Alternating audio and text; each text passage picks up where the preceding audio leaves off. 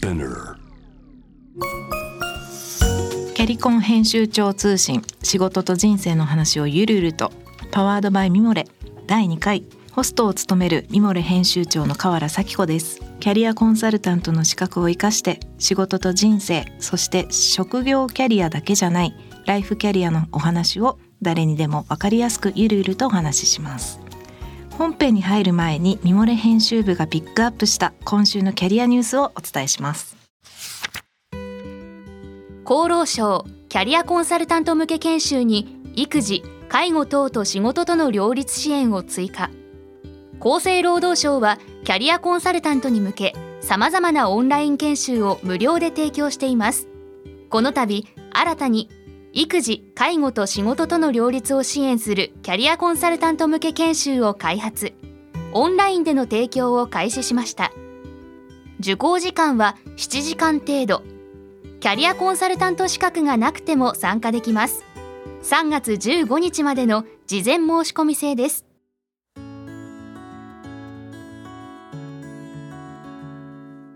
はいそうなんです。あのキャリアコンサルタント向けの研修っていうのが厚労省から提供されてましてなんとこれ無料なんですね。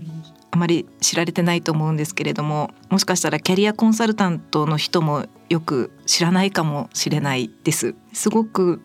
充実した内容でいろいろな特に私なんかだと中高年齢者支援の研修をこれから受けるんですけれどもこの新たに育児介護など仕事の両立を支援する研修とかもあの私ミモレという女性向けのウェブメディアで編集長してるのでこの辺りもぜひ勉強したいなっていうふうに思って実際に受講する予定です。キャリアコンサルタントの資格を持ってなくても申し込めるのであの企業の人事採用担当の方とかもねあの興味がある方はぜひ申し込んでみてみたらどうかなと思ってご紹介しました。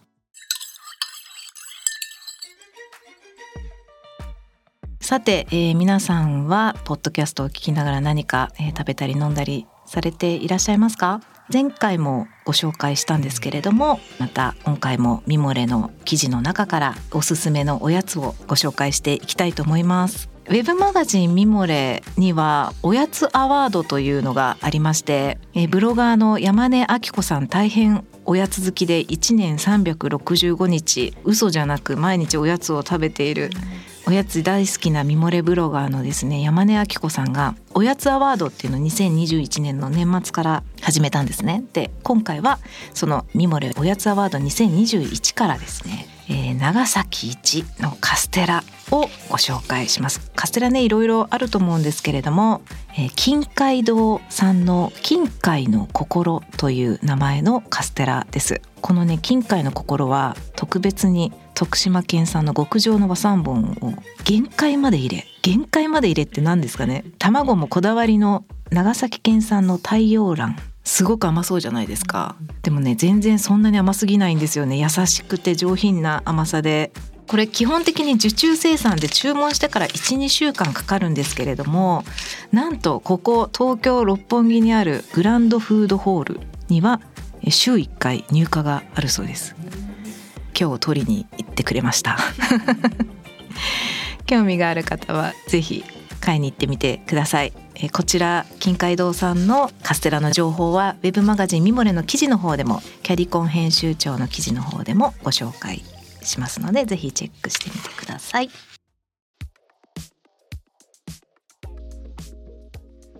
さて、えー、第2回のテーマは自分の人生を取り戻す人生のオーナーシップについて。です。はい。私がキャリアコンサルタントの資格の取得を考えたのは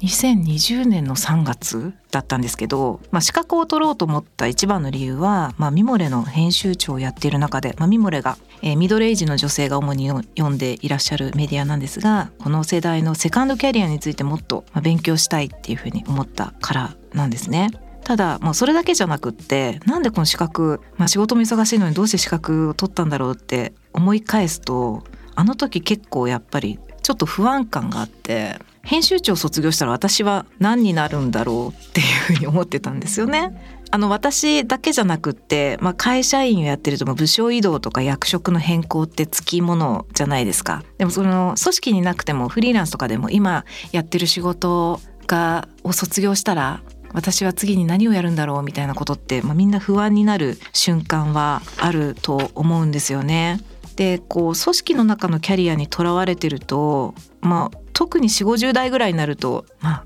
この先どうしようみたいな状態にみんな陥ると思います。2 3 0代の頃はねあのもう前を向いてひたすら走るだけみたいな走り続けることで充実感を覚えるでもそれ本当に思い返しても楽しかったなって思うんですけど私が今46なんですけどこの先どうしようみたいな状態にみんな陥るんですよね。私も例に漏れずそうだったんです。まあ同世代の人と話すと移動になったらどうしようとかね。これ以上昇進できないから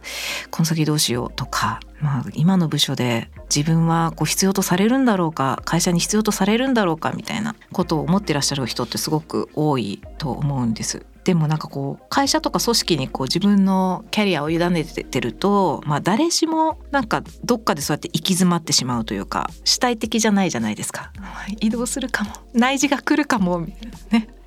講談社の定期人事異動って6月1日なんですけどゴールデンウィーク明けぐらいからみんなそわそわしだしてどうしようどうしようどうしようみたいな来るんじゃないかみたいな風になるんですけど、うん、なんか、まあ、そうじゃなくて今注目されてるのは、まあ、組織に振り回されずに主体的に自分の仕事自分の人生を舵取りする、まあ、キャリアオーナーシップっていうことなんですあまり耳なじみないかもしれないんですけども自分の人生自分の仕事を自分の手に取り戻すことって結構大事だよねっていう考え方です。でいろいろあるんですけどキャリアオーナーシップってキャリアと未来コンソーシアムみたいな団体がありましていくつか定義されてるんですけど自分の軸を起点にありたい自分の生き方を構想する。自分を理解して仕事を通して自己実現表現する。心の内側にある好奇心やモチベーションを起点に行動する。新しいものを受容して自己変容を積み重ねる。自分自身周囲と調和し好循環を生み出す。みたいな風に定義されています。だからもう会社の意向とかね移動とかに左右されずに、まあ、自分はどうしたいのかっていう軸を持つことが大事だよっていうことですよね。はい、でとはいえねそんなこと言われてもどうすればいいのって思うじゃないですか。でやっぱり大事なのはなんか学びで学ぶことで自分の人生仕事のオーナーシップを手にすることって大事だよなっていうふうに私も最近すごい思ってるんです。自分自身がもう資格を取得してからすごい楽になったのでなんか資格を取得する前はうんこの後どこに移動するのかなとか編集長卒業したらなんか私がどこかで役に立てる部署ってあるのかしらみたいな風に思ってたんですけどなんかそうじゃなくって、まあ、組織にとか会社に左右されずにこう自分のこう軸、まあ、まあ女性を支援したいとかなんかこう誰かのキャリアを応援したいみたいな軸とかを見つけた時にまあなんかどうにでもどどっちにもどの道にもなんか可能性があるような気がしてすごい楽になったんですよね。でなんかすごい紹介したい本があって私高橋俊介先生の「キャリアを作る独学力」っていう本があるんですけどすごく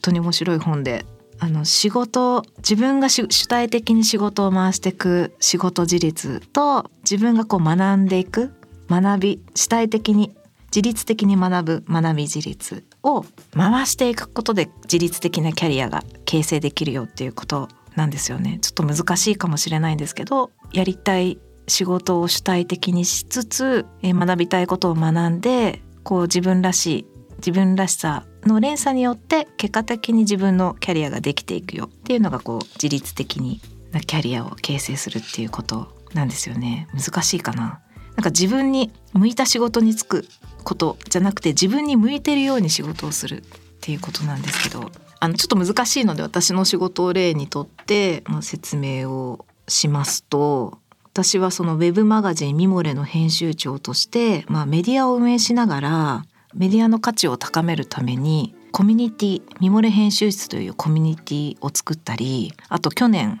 EC ショップミモレストアを立ち上げたりしてるんですけれども、まあ、その度に全く全然違うあの編集者っていう仕事とは全く違う領域なので学びを少しずつ広げてきたんですよね。まあ、挑戦と学習を繰り返しながら、まあ、ミモレっていうメディアの提供価値を深めてきたんですけどそうやってこう学びながら仕事に生かす仕事からまた学びたいことが出てきてで学びをまた仕事に生かすみたいなをやっているうちになんか気が付いたら自分のキャリア不安っていうのはなんかいつの間にか薄れていてまあ別にこの先どういう会社の意向でどこに行っても多分自分は大丈夫かなっていうふうに思えるようになったんですよね。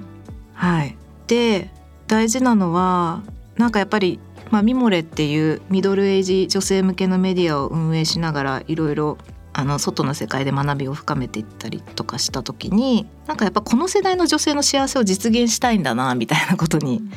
なんか気がついて私自身のライフテーマにだんだんなってったっていうか。ミモレのミッションってこうミドルエイジの女性の幸せを実現したいっていうミッションがあるんですけど私自身のライフテーマと、まあ、どんどんシンクロしていってまあ、学べば学ぶほどなんか提供できるものがまあ増えていくなっていう感じ気がすごいしています。でこの本の中でこの高橋先生はこれをキャリアの背骨って言ってるんですけどね背骨っていい言葉ですよね。うん、まあ背骨があれば大丈夫かなみたいな そういうふうに思えることってすごくいいなと思ってなんかこういう言われ方をするとなんか私にはキャリアはありませんみたいな風に思ってる人もキャリアの背骨とか人あなたの人生の背骨って何ですかって言われたらなんかすごくこう心に響いたりするからやっぱ言葉ってすごい重要だなって思うんですけれどもこういうそのキャリアの背骨を人生の背骨を見つけるとこう自分の人生を、まあ、自分の手に取り戻せるみたいななんかそんな風になっていくんじゃないかなっていう風に思っています。次回はもう少し詳しく学びによって自律的にキャリア形成するって何ということで、え紙からウェブへ編集者のリスキリングというテーマでお話ししたいと思います。キャリコン編集長通信仕事と人生の話をゆるゆるとは毎週金曜日にニューエピソードが配信されます。このポッドキャストはミモレスピナーのほか Spotify、Apple Podcasts、Amazon Music など主要なリスニングサービスにてお聞きいただけます。ハッシュタグはキャリコン編集長通信。メッセージの宛先は概要欄にあるメッセージフォームのリンクからお願いします。ぜひフォローしてくださいね。ミモレ編集長の河原咲子でした。